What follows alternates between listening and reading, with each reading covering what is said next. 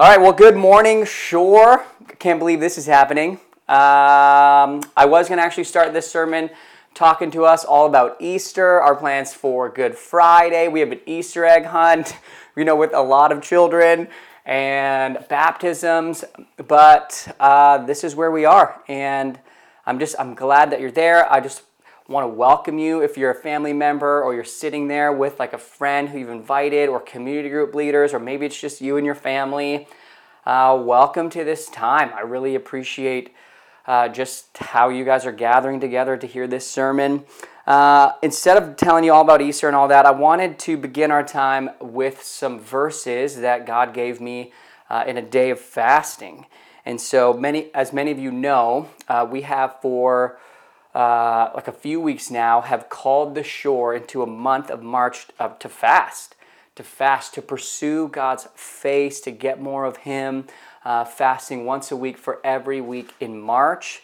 And as you know, we don't have a space right now, but we also don't have a space coming at the end of April. And so we've been just fasting. And the reason is we're not looking for, uh, you know, God to bring this answer down through our fasting, but rather, uh, this was a time just to pursue more of Him, like to get more, more of His presence, get more intimacy. Because when God does answer our prayer, we are going to uh, need Him. We're going to need His presence, faith, and so that's why we're fasting.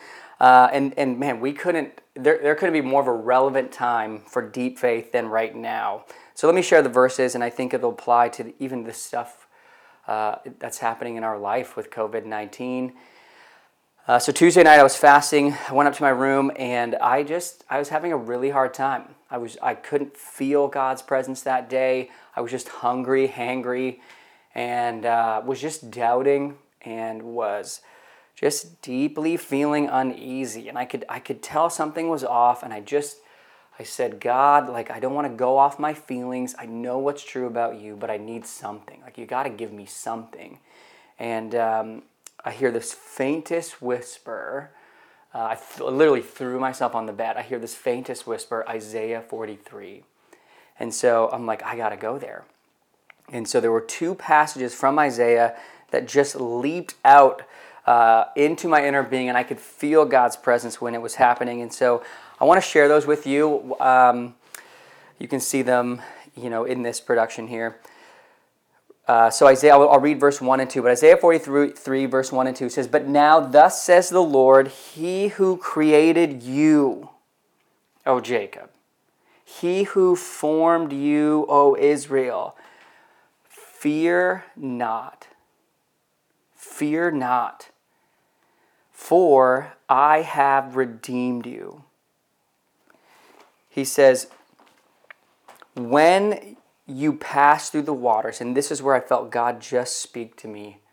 Because, you know, as we've been talking about, you know, God, will you go through? It just felt like we've been Moses at the Red Sea. And he says this When you pass through the waters, I will be with you.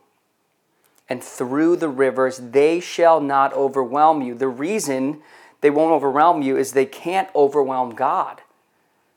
God who's with us. So when you pass through the waters, I will be with you, and through the rivers they shall not overwhelm you. And when you walk through the fire, you shall not be burned, and the flame shall not consume you. For I am the Lord your God, the Holy One of Israel, your Savior. The next uh, passage was in verse 18, where it says, Remember not the former things, nor consider the things of old. Behold, I am doing a new thing.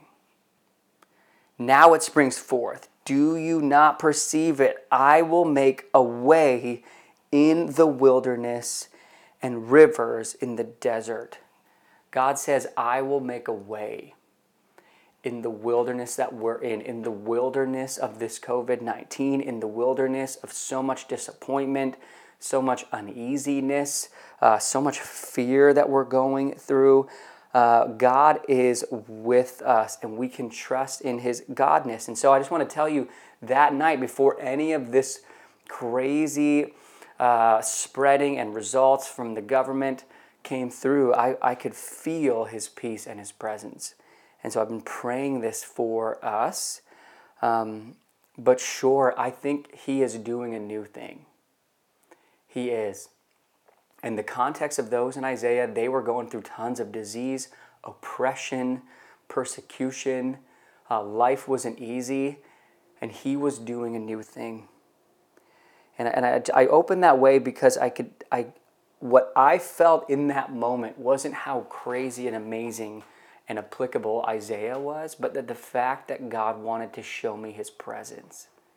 Like he comforted me that night, and I just, I really believe that's what he wants to do in and at the shore, uh, in, in the lives of lots and lots of people, that he's eager to be with you. Like he loves you. And so we got to pursue him.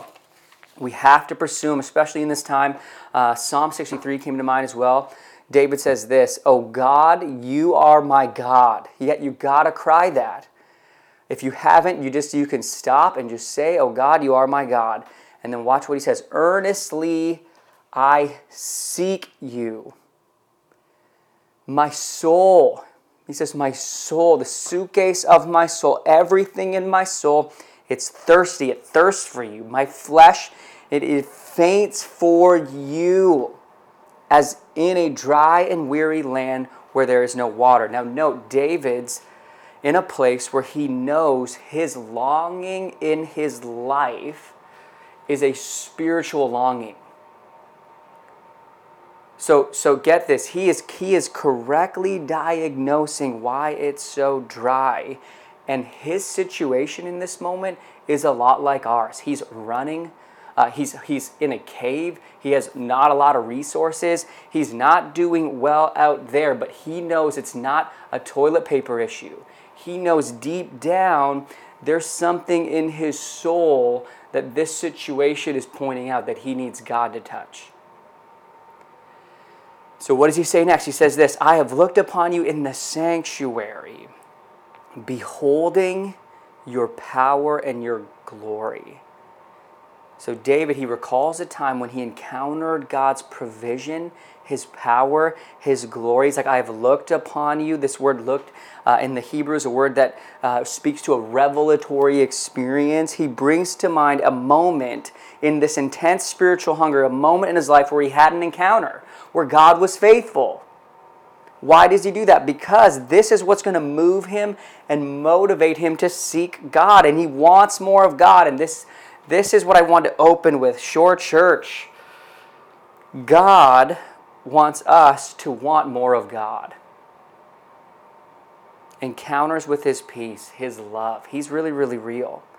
Um, and, and, and this is what our city, our neighbors, uh, the people we work out with, our, our, our, all of it, this is what they need most right now. They needed a real encounter with the peace of Christ where you just get alone with them and you say, Can we pray? And actually pray. And then just say this Jesus, would you come and wait? Because He will. He will.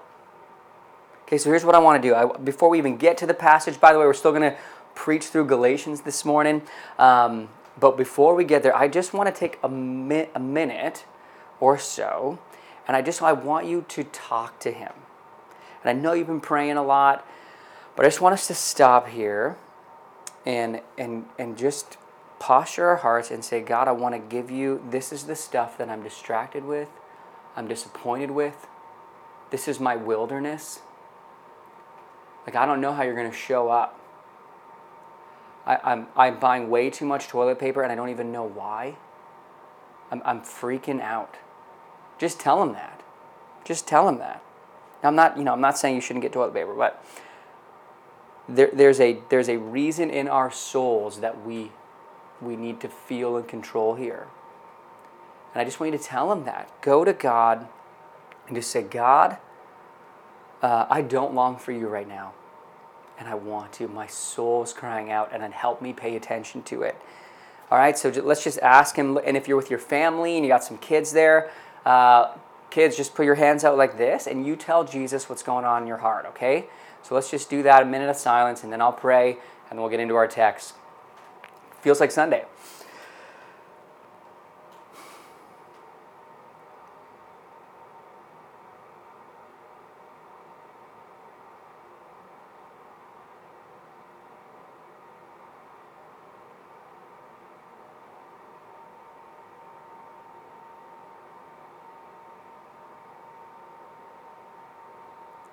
Holy Spirit, we just invite you now to come and just be present with us.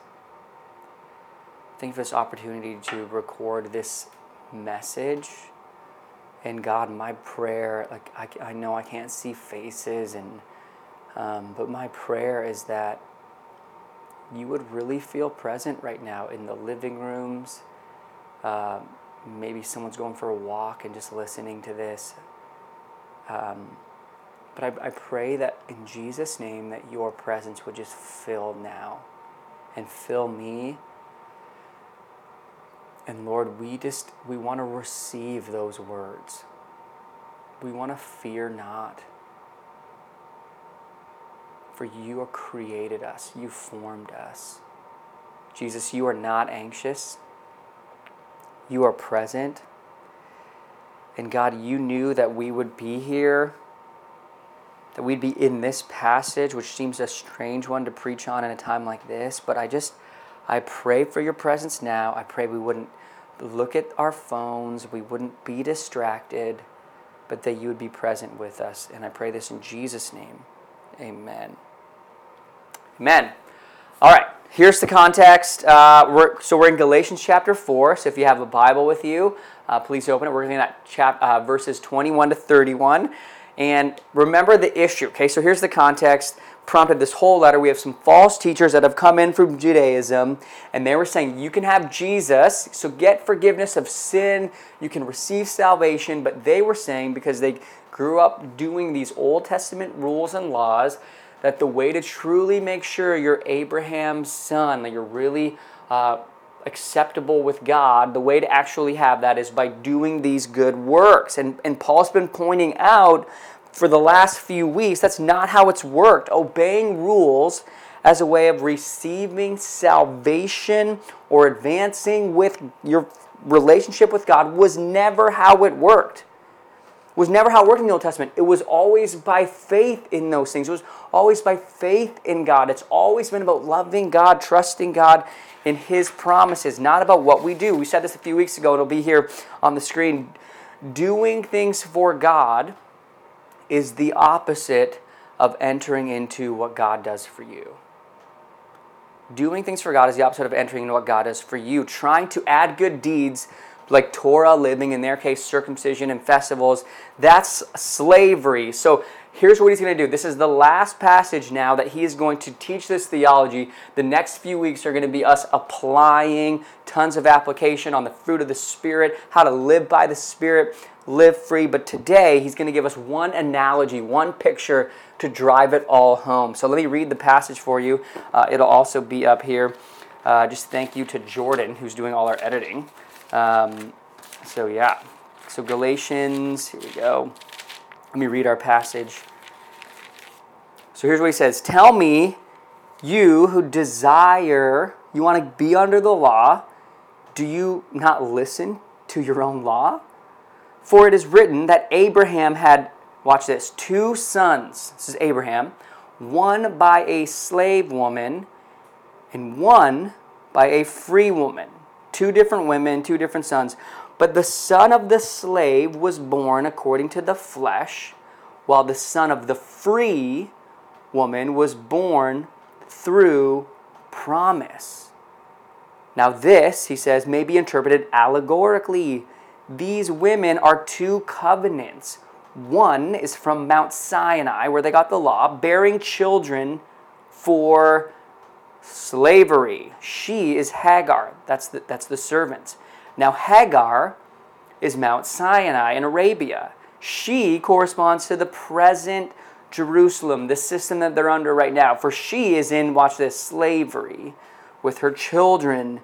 But the Jerusalem above is free, and she is our mother. For it is written, Rejoice, O barren one who does not bear, break forth and cry aloud, you who are not in labor.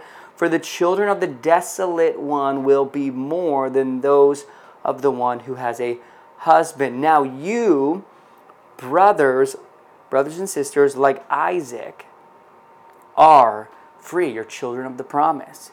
But just as at that time he who was born according to the flesh persecuted him who was born according to the Spirit, so also it is now. But what does the scripture say? Cast out the slave woman and her son, for the son of the slave woman shall not inherit with the son of the free woman. That happened in Abraham. So, brothers and sisters, we are not children of the slave, but of the free woman. All right, so lots there. If you're confused, that's totally okay. We're going to teach it through. So, verse 21, he says this. We'll look at the first three verses. Tell me, you who desire to be under the law. So, you want to be acceptable by being under the law? He's like, Do you not listen to the law? For it is written, now here's the story. For it is written that Abraham had two sons, one by a slave, a servant woman, and one by a free woman. So one is, again, Hagar, a servant, and the one is his wife, so she's free. She's not the slave. Um, and she's the one that God came to with a promise. But the son of the slave was born according to the flesh. That just means born without any supernatural involvement, just the natural way. While the son of the free woman was born through God's initiative, God's work. So I just think it'd be helpful to go back to the story. So let me go back to you. Genesis 9, I mean, Genesis 12. God comes to Abraham and says, Okay, you're going to have a son. Remember, he's like, Look at all the stars in the sky. I'm, an, I'm going to create a nation through your line. You're going to have a son. Now, that's a huge promise because Abraham and Sarah are very old. She's barren, never had children. So that's an exciting promise. And he's like, Shalom's going to come through this seed. My kingdom's going to come. So this is a massive promise. So for years and years and years, they're holding on to it. A decade goes by and there's still no son. And so Sarah's like, Abraham, I can't wait any longer. We got to take the initiative. If God's not doing it, then let's go ahead and, and, and take it for ourselves. Okay, now, let me actually just show you this from Genesis. You can see it on the screen, uh, 16, verse 2. And Sarah said to Abram, Behold, now the Lord has prevented me from bearing children. Go unto my servant. It may be that I shall obtain children by her and Abraham listened to the voice of Sarah. Okay, now there's a, uh, a sermon in itself on that alone, on just, you know, not waiting on God's promise and, and, and faith and all that. But watch this 14 years later, Abraham's now 100 years old. God is faithful to his fr- promise. And guess who's born? Isaac. And he's born miraculously through Sarah, not Hagar. Okay, you can see this on the screen as well. Genesis 21. Uh, and I want you to notice how much the author of Genesis mentions her name. The Lord visited Sarah, as he had said, and the Lord did to Sarah as he had promised. The Lord did this. Not Abraham taking it, the Lord. And Sarah conceived and bore Abraham a son in his old age at the time of which God had spoken to him. Abraham called the name of his son who was born to him whom Sarah bore him, Isaac. Okay, so just think about this with me. And now, now remember that you got religious leaders coming into these churches in Galatians saying we have to obey this law, we have to make sure we're being good for to be acceptable and to grow and continue. Paul's saying, no, it's all Christ and Christ alone. You don't, you're totally free from the law. He's fulfilled it. We now live this new life with God by the Spirit. And now Paul's like, this has always been in our Bible. He's like, watch this. How will the promised son, whose seed will be Jesus, be born? Will it be by man's performance, man's works? No, that's never worked out for us. It will always be by God's. Right? So, this is the story. Now, watch the example, and I'll explain it to you. He says this, verse 24. Now, this may be interpreted allegorically as an example. He's like, these women are two covenants two agreements. One is from Mount Sinai, bearing children for slavery. She's Hagar. Now, Hagar is Mount Sinai in Arabia. She corresponds to the present Jerusalem, for she is in slavery to the law with her children. But Jerusalem above is free, and she is our mother. Here's why this is earth shattering. They all think, okay, the, these false teachers from Judaism, and, and, and the Jewish nation believed we are from Isaac. Right? They pride themselves. And, and he goes, Nope, you're not from that mama. Okay? You got a different mama. He just aligned Hagar with the law, with Mount Sinai and the current Jerusalem system. Because that all, trusting in all the works, is, is the same way Abraham and, Hagar got a son.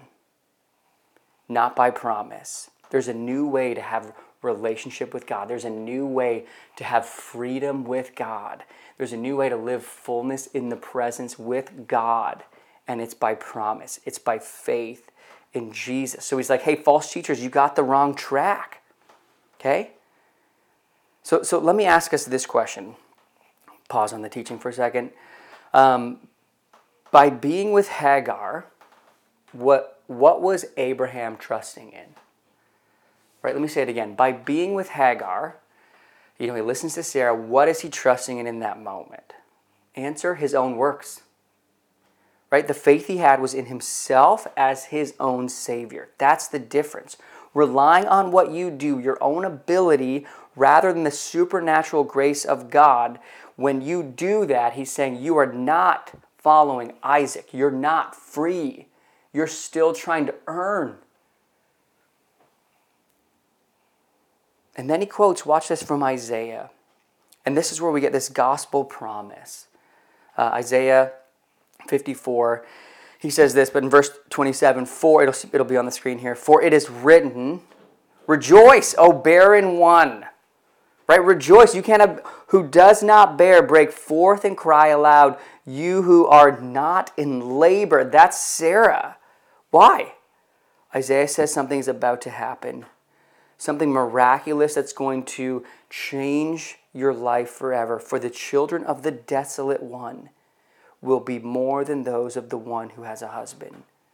Now, you could preach a whole sermon on the context of where that's taking place in Isaiah. We don't have the time for that. But here's the point that's the gospel promise, right? There is going to be another woman who's going to come with a miraculous birth, who through that woman, we are going to have the nations a new kingdom. This is the gospel promise. Our salvation will be miraculous. It won't be us taking it, us maintaining it. It'll be by faith in the promise. So Sarah stands for all those who have learned to cease trying to attain salvation and new life and maturity by our own effort. Instead, we get this new life by trusting in Christ, Abraham's seed, and then now we get to live by the power of the Spirit. Okay? Now, this is how he concludes it. Now you, brothers, like Isaac, are children of the promise. And then he switches gears. In verse 29, he explains why the false religious teachers are there and why they are doing this. And he does that from this very story in verse 29, he says this But just as at that time, he who was born according to the flesh, okay, that's Ishmael, that's Hagar's son, born according to the flesh, persecuted him. We read in, in Genesis 21 9, Ishmael's mocking, persecuting, uh, being super mean uh, to, to Isaac. And, and, and there, there's this jealousy, there's this result of taking things into your own hands. And he's saying, guess what? That's happening now. You're experiencing the same thing.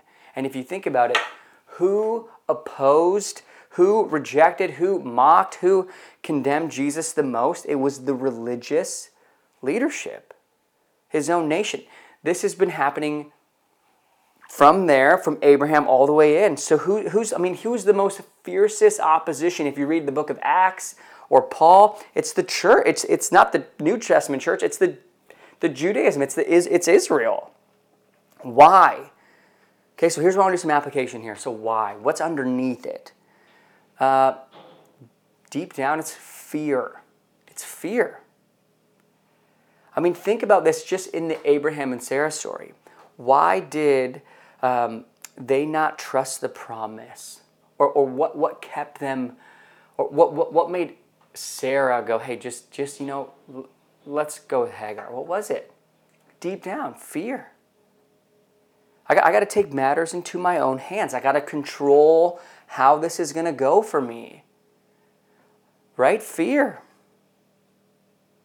And let me say this fear keeps us looking at what we can do to be safe. Fear, fear keeps us so focused on what we can do to feel secure, uh, to gain our value, and, and oftentimes it manifests itself in control.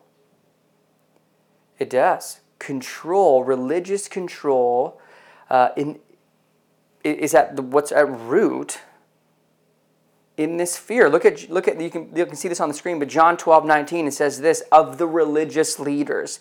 So the Pharisees said to one another, You see that you are gaining nothing. There's fear. Jesus is on the scene, people are following him, they're losing what they're valuing the most, a sense of you know their devotion to God and what other people think of them and he says, Look, the world has gone after them. So the issue of their value was dependent on whether they were in control. They were gaining value not from, now watch this, not from trusting in God's promise of who they are. They, they weren't looking for the Messiah because they felt deeply loved by the Father and couldn't wait to see the promise. No, they had built a whole religious system of control because they had fear that they they wanted to manage how their own pride and glory. Their value came from their devotion and other people's devotion to them. And, and it, it's true slavery. It, it was never what God meant. Slavery. Now, let me say this it doesn't matter what kind of church you see these symptoms in, this, this kind of control and power. And if you're, if, you, if you're like us and you have this certain devotion and you, you know, we're this kind of theology or we, we, we all speak in tongues, it doesn't matter where you come from charismatic, conservative, at the shore, this stuff is present. Now, let me tell you how it, how it uh, shows up in my life. Okay, I'll just say it to you. I'm afraid. Okay, so it starts with fear. I'm afraid that if I don't do the right spiritual programs, activities, you know, kind of make sure I'm aligned with the right things, uh, God won't bless us. And that's not true. But, but watch this. With that fear producing in, in me, I will now be results oriented. Right? And, and that comes from a good heart. Like I, you know, all the things that we're doing at the shore, they come from a good heart. But if I have this fear in my heart what I do is I think, okay, this new ministry, this could be the blessing. This could be the way we can, you know, we can, we can have growth and success. And again, there's a lot of good in that. My heart is pure in that. But if I have fear, it's all about me making this happen. I want to control the outcomes of the things I care about. So what I do is I work hard to produce these good results. I feel good and I feel blessed if there is results. Now watch this. If in that framework, if I'm if I'm running on that fear, if I work hard and things don't come around, how do I feel? I'll tell you, I feel uh, very discouraged, uh, irritable, and angry. Now, what's underneath that? Well, as I'm learning this, what's underneath is the issue of my value is somehow connected to my capacity to produce results and control the outcome that I desire. What's under my value, what I'm believing there, is that I'm not really deeply loved by the Father. I'm not doing it from a place of love, I'm doing it to receive a place of significance. Right? That's Hagar thinking. I'm not believing I'm free and I'm a true son of Sarah. And if, if look, if I can't produce results, it feels like it diminishes my worth and my belief of how God thinks I am. Now, again, I'm not free. That's not freedom. I'm not living in, I'm deeply loved by the Father. I'm adopted. Jesus loves me. And so I, I, I, I got to get off that faulty foundation, which is exactly where uh, Paul goes next. But before we go there, because I'm excited to go there, I, I want to talk just really quick about controlling, okay? Um, if let me just say this: if people around you tell you you're controlling, or they or they tell you they feel uh, condemned, or even handcuffed, or judged by you, uh, it's because you're controlling. Okay? It is. You know, don't look at each other right now, by the way, if you're like, that's her or that's him. Um, listen, if that's you, here's what you need to do you just need to get along with the Holy Spirit and you need to ask Him, God, would you show me what I'm afraid of? Like, what's underneath that? Why am I controlling? What am I afraid to lose? Where, where does my value rest? That's, and you get alone with the Holy Spirit and you ask Him, where does my value rest? And then you wait. And He'll show you. He'll, he'll show you either right away, a memory will come to mind. Now, now let me just say this in light of COVID 19. Um, we are all going to have within us a few things happening. One, our flesh uh, and, and the culture around us and the news that we read will create fear. And it's still good for us to get alone with the Holy Spirit and give Him our fear and say, Jesus, this is my fear. I'm, af- I'm afraid my parent. I'm just, you tell Him that.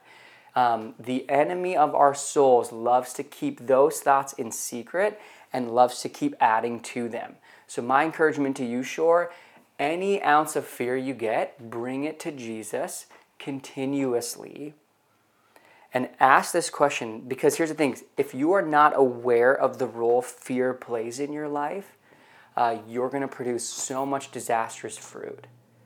And we're going to miss the opportunity of the gospel.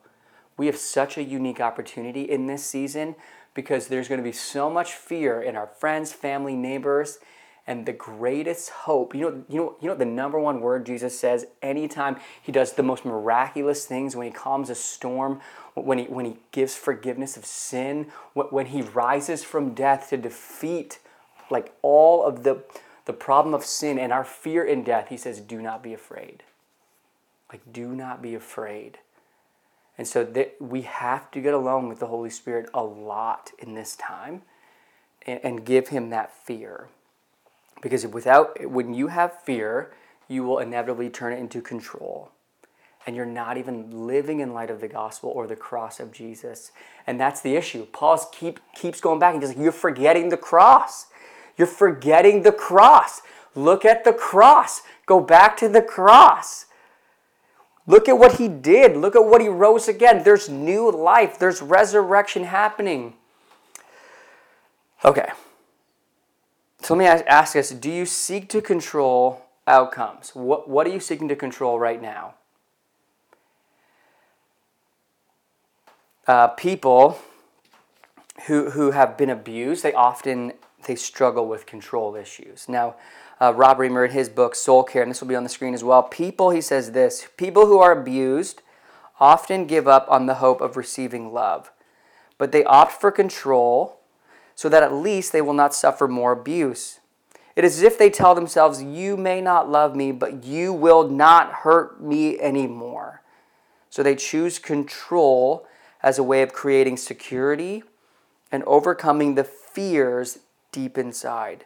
But this is just another false foundation, and it leads to a life full of soul cracks. Unless we stand on the true foundation, we cannot have a healthy soul. Okay, so what do we do? Okay, one minute left. What do we do? Jesus, just so you know, Jesus wants you to be free. He wants you to be free. We're gonna we'll see this next week. He's come to set you free. Paul tells us, big idea, get rid of the lies. Get rid of them. He goes back to Abraham, and what does Sarah tell uh, Abraham to do? Kick Hagar. I mean, it's not a great story, but kick him out, cast him out, get rid of it. And Paul in the allegory is saying, get rid of that lie. It's a lie and begin in trusting in whose you are. When you trust in whose you are, you stop trying to control what others can give you or take from you. Let me say that again. When you begin to trust in whose you are, you stop trying to control what others can or take from you.